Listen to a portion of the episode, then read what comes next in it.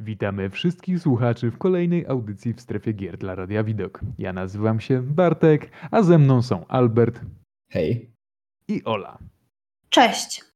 Dziś porozmawiamy o grach, które zostały zbyt dawno zapowiedziane i do tej pory nie miały swojej premiery. Dobra, bo w sumie to tak sobie e, oglądałem E3 z 2016 i przypomniał mi się zapowiedziany Beyond Good and Evil 2.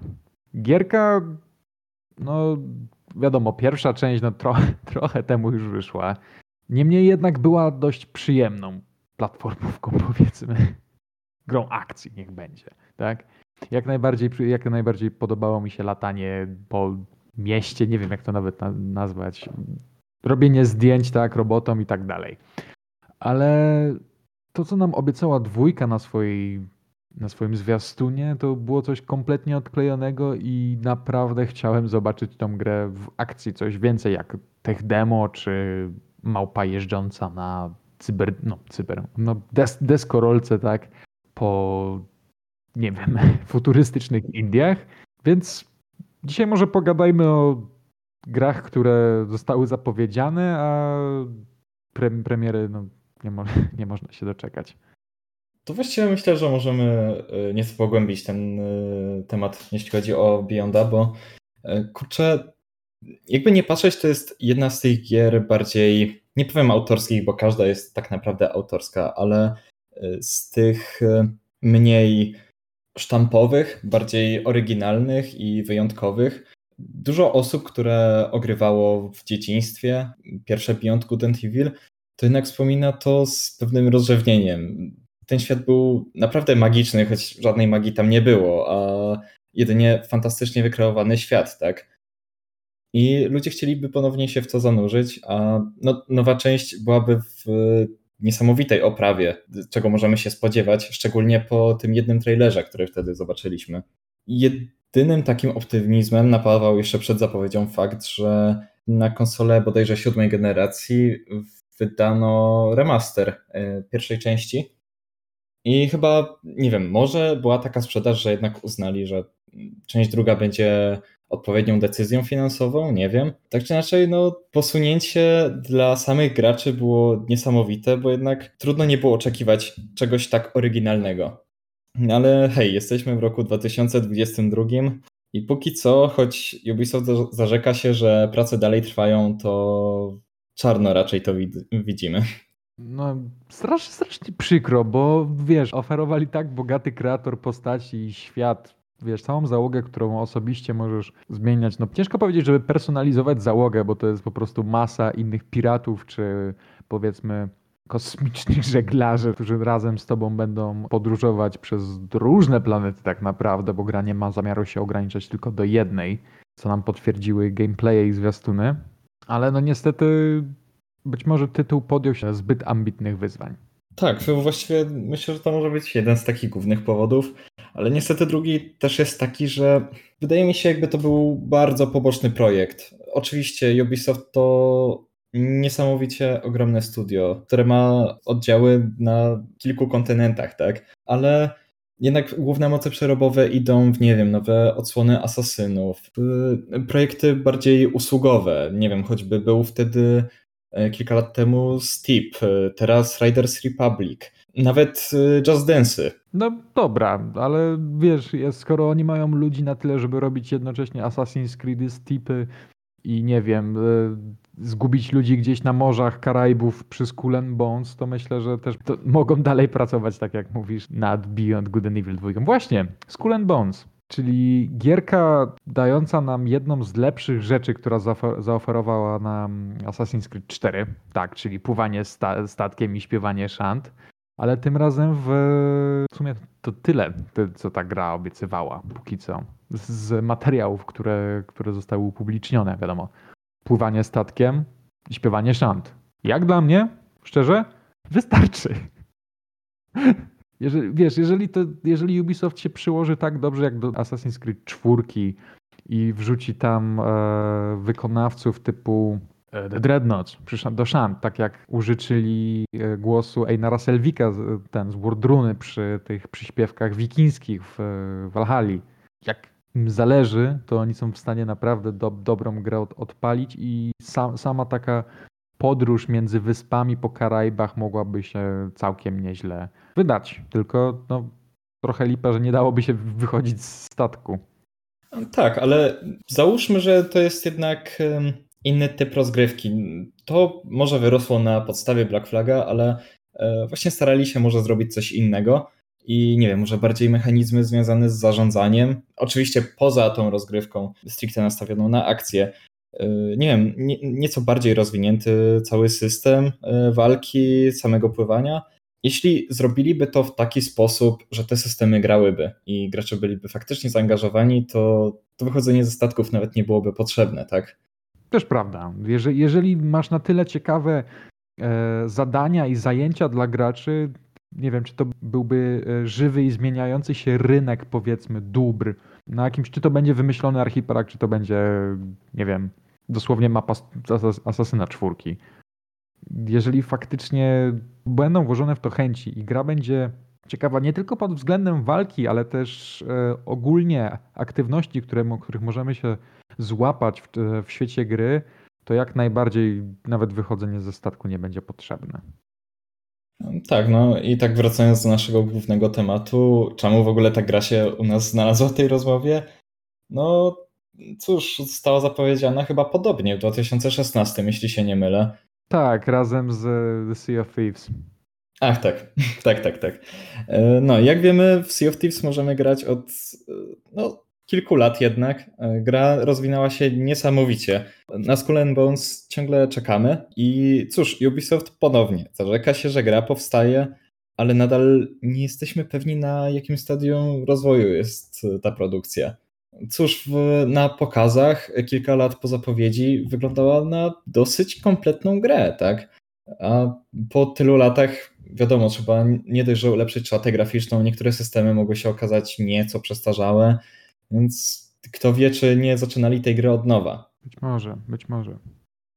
No i skoro jesteśmy jeszcze przy Ubisoftie, to taka mała wisienka na torcie. Mm, mała, bo no nie jest to aż tak duża sprawa jak dwie poprzednie produkcje, ale chodzi mi o remake e, Prince of Persia e, Piaski Czasu, bo został też zapowiedziany trochę lat temu i oczywiście nie był to 2016, tak? Ale gra jest przesuwana już kolejny raz. E, chyba teraz nie określili nawet dokładnego, do, dokładnej daty, kiedy spodziewają się to wydać. Nawet e, takiej dosyć e, ogólnej i nie wiadomo, co się w ogóle z tą produkcją dzieje, chociaż i tak pokładam w niej nieco większe nadzieje niż w tych dwóch poprzednich tytułach, o których gadaliśmy. Prawda, jeżeli nie widać jakichkolwiek nowości na ten temat, to ciężko pokładać jakiekolwiek bliskie nadzieje. No tak. I może coś z naszego polskiego poletka, czyli The Thailand 2, która powstaje jeszcze dłużej niż cokolwiek, co wymieniliśmy od Ubisoftu, tak? Jedyne informacje, jakie były, to przecieki, w których jest mowa o tym, że może zadebiutować ona we wrześniu albo październiku 2022 roku. No tak, w sensie już się pogubiłem właściwie w tych informacjach, bo gra jest e, w piekle deweloperskim od zawsze. Nie wiem, czy początkowo chyba miał to jednak robić Techland i w wyniku sporu z Deep Silver zrobili swojego Dying i patrzcie, mamy już dwie części, tak, a The Thailand 2 dalej nie powstaje. Znaczy, może powstaje, nie wiemy. Tak, już już przy Dying jego premiera też była przeniesiona finalnie miał wyjść dużo wcześniej. Tylko, że wtedy twórcy mieli sensowne wytłumaczenie, bo była pandemia, te wszystkie lockdowny, jak się nie mylę. Znaczy, z Dying Lightem była też inna sprawa, że jednak y, zwolnienie Chrisa, Chrisa Velona, trochę problemów w produkcji, ale w końcu wyszło, tak. Ale tak wracając jeszcze do tego do Thailand 2, um, cóż, jeśli się nie mylę, to łącznie było około trzech producentów, Teraz nie wiem, czy które, którykolwiek e, producent ma to przepisane. Wiadomo, że wydawcą jest Deep Silver i to właściwie tyle. E, no i poza tym trailerem, który wyszedł lata temu, przyjął się całkiem dobrze, więc aż dziwi, że e, nic się nie, nie udało w tym kierunku zrobić, żeby, nie wiem, dać trochę więcej gameplayu, bo bodaj, że jakiś gameplay był, ale też strasznie dawno. Znaczy to były zwiastuny, one były sprzed kilku lat. Najwcześniejsze z nich są w 2014, no to to jest naprawdę kawał czasu. Już w tym czasie można byłoby wydać dwie gry na spokojnie, myślę, gdyby prace przebiegały w miarę systematycznie. No na pewno. Widać, że tutaj przy tych wszystkich tytułach, które omawiamy, na pewno problemem jest zarządzanie odpowiednie. Może ludzie nie potrafią doszacować skali projektu. E, może po prostu są przydzielone nie te osoby, które są potrzebne, tak? A to też czasami jest branie e, zbyt wielu rzeczy na siebie, bo jeżeli jedno studio zajmuje się na przykład pięcioma projektami w tym samym czasie, to trudno, żeby każdy z nich był dopracowany i wyszedł na czas. I czasami też e, twórcy wydają gry za szybko, no bo wiadomo jest, że presja tłumu jest spora i chcą zadowolić swoich klientów, dotrzeć do nowych osób. Chociażby jak w przypadku Cyberpunka, którego premiera miała być 16 kwietnia, a finalnie wyszedł on w grudniu. Mm, tak, szczególnie no, było to dosyć głośne, bo jednak gracze byli nahypowani od 7 lat. Weźmy jeszcze pod uwagę to, że produkt nie był skończony. Mimo tego, że premiera była przekładana trzy albo cztery razy, to wciąż yy, nie był to pełny produkt tak naprawdę, i zawiedzenie graczy było spore, dlatego tutaj błędem z ich strony było to pospieszenie się z tematem i zbyt wczesne ogłoszenie tych wszystkich premier. Mogli szczerze przyznać, że po prostu zawalili sprawę i że premiera będzie dużo później i mogli w sumie przełożyć ją nawet na 2021. Myślę, że nie ucierpieliby na tym jakoś bardzo, bo okej, okay, sprzedaż była duża, ale trzeba wziąć pod uwagę to, że mnóstwo graczy się zniechęciło do tej gry i że niektórzy też zwracali. No tak, znaczy finalnie zwrotów nie było aż tak dużo. No tak, to nie były jakieś wielkie straty, ale no wciąż trochę to była taka skaza na wizerunku firmy, można powiedzieć. Oczywiście to jest e, olbrzymia skaza, ale też popatrzmy na to w ten sposób, że machina PR-owa była już całkowicie rozpędzona i tak naprawdę trudno było zobaczyć jakiekolwiek sensowne wyjście w tym powiedzmy 2019 roku, kiedy niby można to było odkręcić, ale jednak finanse poszły w miejsce, w które nie powinny pójść akurat w tamtym momencie. Tak, po prostu nakład finansów w marketingu był znacznie większy niż ten przeznaczony na produkcję. A przynajmniej tak wynika z tego, co zostało pokazane. E, studio e, przy którymś sprawozdaniu powiedziało, że teraz inaczej będzie zarządzać marketingiem, że na pewno ta cała maszyna ruszy nieco bliżej premiery niż było to w przypadku Cyberpunka. Chociaż zauważmy, że nie potrzeba im tak naprawdę dużo. Wystarczyło, że wrzucili jedną grafikę z nadchodzącego projektu z Wiedźminem i jakby wszystkie serwisy newsowe zaczęły o tym pisać. Jest też mnóstwo spekulacji na ten temat, o czym w zasadzie będzie gra, bo ona już nie ma przedstawiać losów Geralta, z tego co wiemy, tylko innej postaci z tego uniwersum. E, tak, i myślę, że to działa na korzyść, bo jednak gdybyśmy dostali za dużo informacji teraz, e, za bardzo byśmy się hypowali i wyszłoby dokładnie to samo co z Cyberpunkiem, więc... Tak, ale mniejsza ilość informacji czasem działa na korzyść, bo jest więcej wyszukiwań w, w Google na ten temat, ponieważ chcą pozyskać więcej informacji, więc czasami taki projekt owiany tajemnicą może sprawić, e, że zainteresowanie graczy będzie znacznie większe niż gdyby na tacy było podane wszystko, czyli kiedy wyjdzie, jaki to jest tytuł, o czym będzie. Czasami jedno zdjęcie bardziej oddziałuje na ludzi niż mm, artykuł na 5000 słów o nowej produkcji. Okej, okay, ale tak wracając jeszcze do tytułów, które nie wyszły, ponownie to jest sytuacja sprzed około 4 lat, gdzie e, no, oczekiwaliśmy na kolejną część Vampire the Masquerade Bloodlines, gdzie jak wiemy poprzednia odsłona wyszła lata temu e, i choć pod wieloma względami nie domagała, to gracze zachowali wspomnienia o niej, tak? Ciągle scena moderska jest tam bardzo aktywna i nic dziwnego, że nowy tytuł no, zaskoczył nieco fanów, tak? Ale teraz zaskakuje w nieco mniej pozytywnym sensie, bo jednak premiera była przesuwana po kilka razy. Teraz y, chyba nie jest ustanowiona. Studio miało problemy i zauważmy jeszcze, że wychodziły poboczne tytuły z serii Vampire, który był Battle Royalem. Ogólnie teraz już wiedzie bardzo, bardzo słabo ale studio jakby mm, udostępniło markę każdemu. Każdy teraz może zrobić grę pod szyldem Vampire i nie musi płacić za to żadnej opłaty, tak? Trudno powiedzieć, jak możemy to interpretować w kontekście tego, jak radzi sobie studio, ale patrząc na kilkakrotne przekładanie premiery, udostępnienie licencji za darmo, boję się, że nie możemy otrzymać tej gry przez jeszcze kolejne kilka lat. Chcąc nie chcąc, e, poprzedniczka Vampire the Masquerade e, niestety była całkiem ambitną produkcją. Tak, mieliśmy bardzo dużo wyborów. E, świat był dość otwarty. W pierwszej części Vampire the Masquerade poruszaliśmy się po małym skrawku e, Los Angeles. Tak, w drugiej części będziemy mieli do dyspozycji Pragę. Czeską Pragę, więc no, świat zdecydowanie będzie wyglądał żywiej, bardziej, jako bardziej żywy, patrząc na to, że poprzednia gra wyszła, tak jak mówiłeś, lata, lata temu.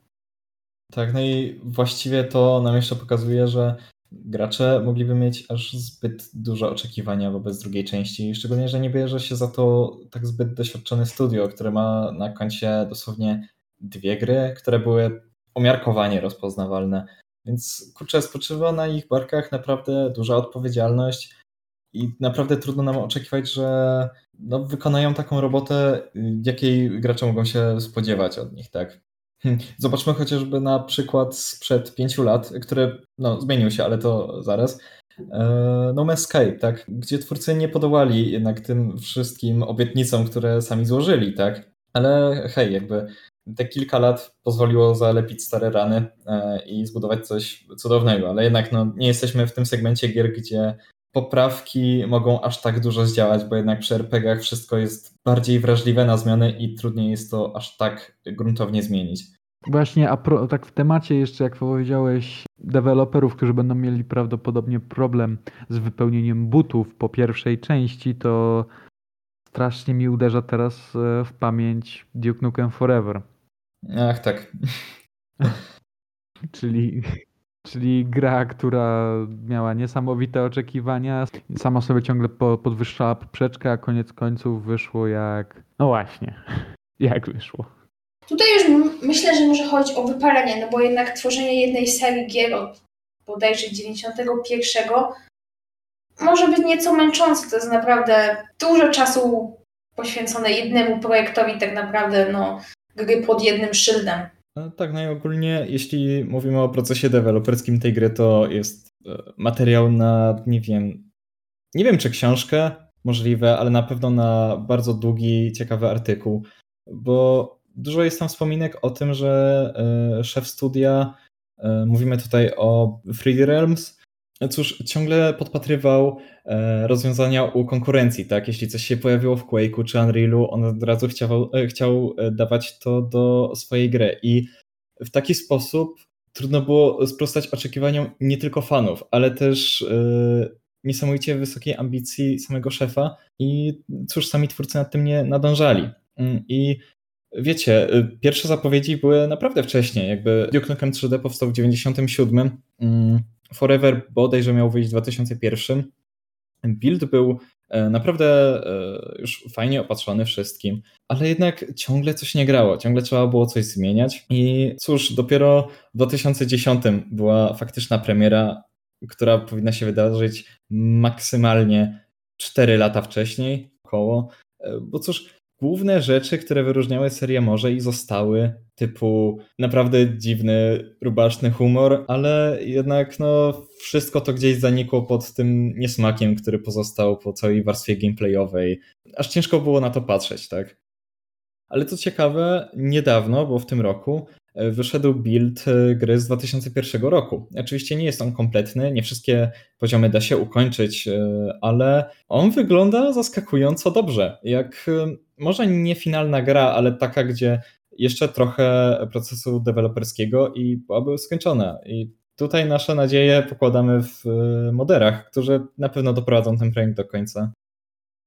Siedzenie w produkcyjnym piekle właśnie Duke Nukem Forever i fakt, że dev ciągle, tak jak mówiłeś, chciał to co, to, co widział w nowych grach wrzucać do swojej, to nie jest coś, coś najlepszego, bo jak chcesz roztworzyć grę, to powinieneś, powinnaś stać przy jakimś jednym obrazie tej gry, tak? Wiadomo, koncept się może zmieniać, silnik również, ale nie powinno się doczepiać do, do gry ciągle, ciągle, ciągle nowych elementów rozgrywki bo w końcu ma wychodzić miszmasz, który ciężko określić czymkolwiek.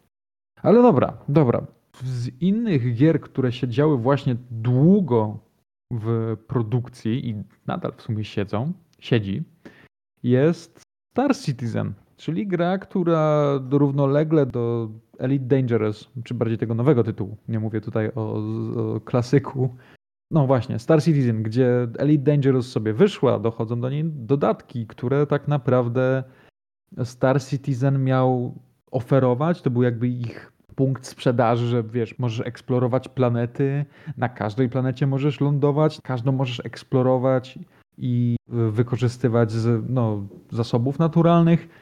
Oczywiście, jeżeli taka planeta się do tego nadaje, bo jeżeli dobrze pamiętam, to jedna z nich e, ma potężne, potężne miasta, po których również e, można się przechadzać. Jakiś czas temu też w międzyczasie doszła gra, została zapowiedziana e, Squadron 42 czy Szwadron 42, to może brzmi jak jakaś sci-fi parodia lotników z bitwy na, o Anglię, ale jest, jest to po prostu gra fabularna, właśnie osadzona w Star Citizen, tylko że bardziej linearna już. Nie będzie to sandbox, w którym będziemy mieli do dyspozycji cały jakiś system planet, po których będziemy się mogli poruszać, tylko bardziej już gra nastawiona z pewną narracją, w której się pojawi nawet Mark Hamill. No ale tak, sam Star Citizen jednak siedzi od dawna w produkcji. No ostatnio może i wyszły jakieś update'y, tak. Gra stała się trochę bardziej grywalna, to jednak nadal nie jest to to, co studio Cloud Imperium Games obiecywało graczom. I szczerze powiedziawszy, to już póki co lepiej sobie odpalić właśnie tą, tą, tą Elite Dangerous czy No Man's Sky, które faktycznie są tutaj pełnymi grami, e, do których wychodzą dodatki czy patche i które również da się dobrze, dobrze pograć bez płacenia pełnej ceny za grę. One się stale rozwijają. Tak, tak, tak, tak. I e, nie można, nie można ująć Star Citizenowi tego samego, bo ta gra również się rozwija, tylko siedzi na Kickstarterze od e, dawna tak naprawdę. Gra jest w 100% fundowana przez e, graczy, przez fanów, którzy chcą zobaczyć tą grę wprowadzoną w życie.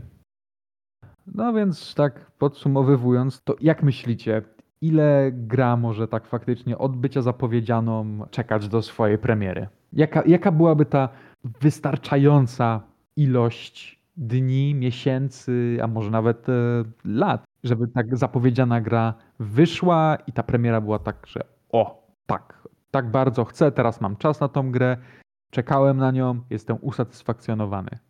Najlepiej zapowiedzieć grę, jak jest tak w jednej trzeciej albo w połowie produkcji, żeby można było coś konkretnego z tej gry pokazać, jakiś dobry trailer, który zaciekawi graczy. Można też wstawić jedno zdjęcie, ale musi być ono ciekawe i rozbudzić w jakiś sposób ciekawość graczy. Najlepiej nie robić e, premiery na za 10, za 15, 5 lat. W sensie, żeby nie, było, nie był to nieokreślony czas, tylko konkretnie na przykład określić, że gra wyjdzie za rok. I tutaj bardzo fajną praktyką moim zdaniem jest powiedzenie, że gra wyjdzie później, a wypuszczenie jej wcześniej. Typu, że gra wyjdzie za dwa lata, a na przykład tak ktoś powie, czy tam za rok, a wypuści, wypuści ją w studio na przykład 5 miesięcy czy 4 miesiące przed tą główną datą premiery. To może być takie pozytywne zaskoczenie, że gracze czekają, wyczekują i nagle produkt jest wcześniej. Albo po prostu najlepiej się wyrabiać na czas, bo frustracja graczy będzie duża, kiedy premiera jest przekładana kilkukrotnie, a nie ma ku temu większych powodów, poza tym, że po prostu nie wyrobili się na, e, na czas. Cóż, moim zdaniem to każdy tytuł można by traktować indywidualnie, ale takim moim wyznacznikiem to byłoby to, w jaki sposób e, twórca komunikuje graczom, kiedy to może być. W sensie, mogą powiedzieć, że jest na bardzo wczesnym stadium produkcji, tak? Mm, na przykład, e, tak jak było e, z nową grą z Wiedźminem. Po prostu jest powiedziane, że dopiero są przygotowania, nie możemy się tego spodziewać w najbliższej przyszłości. I to jest super. Tak, w sensie wiemy, że twórcy e, nie będą nam raczej chcieli sprzedać czegoś, czego my nie chcemy. My po prostu wtedy wiemy, że mamy na coś czekać, ale nie nastawiamy się, że coś wyjdzie za rok, a finalnie wychodzi za 10. Tak, dlatego najbardziej stawiam na coś, co dla niektórych może się wydać dosyć nieosiągalne, ale na szczerość twórców. I mimo to, że ten choćby The Elder Scrolls 6 został zapowiedziany 4 lata temu, a dalej jest w fazie preprodukcji, może jest to pewien zawód. Szkoda, że dopiero tak późno się o tym dowiadujemy, bo ta wiadomość była chyba sprzed roku, jeśli się nie mylę, ale dalej bardziej to cenię niż podanie jakiejś konkretnej daty premiery i niespełnienie obietnic tego, tak? No i też trzeba wiedzieć, gdzie rozłożyć finanse, żeby nie hypować gry za bardzo przed momentem jej wydania, a gdy się ją wyda, okaże się słaba, bo to są trochę stracone pieniądze, bo co z tego, że wszyscy słyszą o grze, skoro jest słaba. Także najpierw myślę lepiej dopracować produkt i wtedy zająć się jego promocją. To już jest wiadomo, indywidualna sprawa każdego twórcy, no ale też trzeba mierzyć siły na zamiary po prostu. Nie stawiać sobie zbyt wysokiej poprzeczki i robić 10 projektów naraz, tylko lepiej jeden na porządny. I tak w dużym skrócie, w takiej jednej pigułce do przełknięcia, to tak naprawdę dobrze, jeżeli de deweloperzy dadzą nam jakąś trochę wysuniętą w przyszłość datę premiery gry, niżeli mielibyśmy czekać powiedzmy na kilka miesięcy w przód, bardzo, mielibyśmy bardzo precyzyjną datę tylko po to, żeby ona potem została przesunięta. Sami wiemy po Cyberpunku, tak jak powiedzieliście wcześniej, że dawanie konkretnych dat, a potem nie trzymanie się ich nie daje nic więcej jak niesmak w ustach fanów czy graczy, którzy oczekują danego tytułu. I chyba mamy konsensus. Na to wygląda. Na to wygląda. No, to w takim razie do usłyszenia. Do usłyszenia. Do usłyszenia.